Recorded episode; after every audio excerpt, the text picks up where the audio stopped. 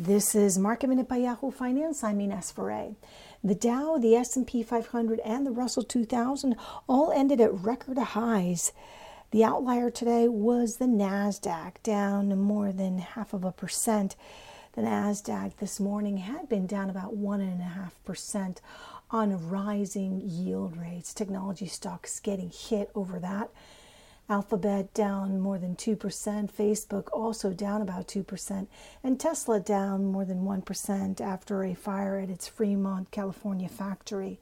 Financials and industrials were leading the gains today, with JP Morgan Chase touching new highs and Goldman Sachs also touching new highs.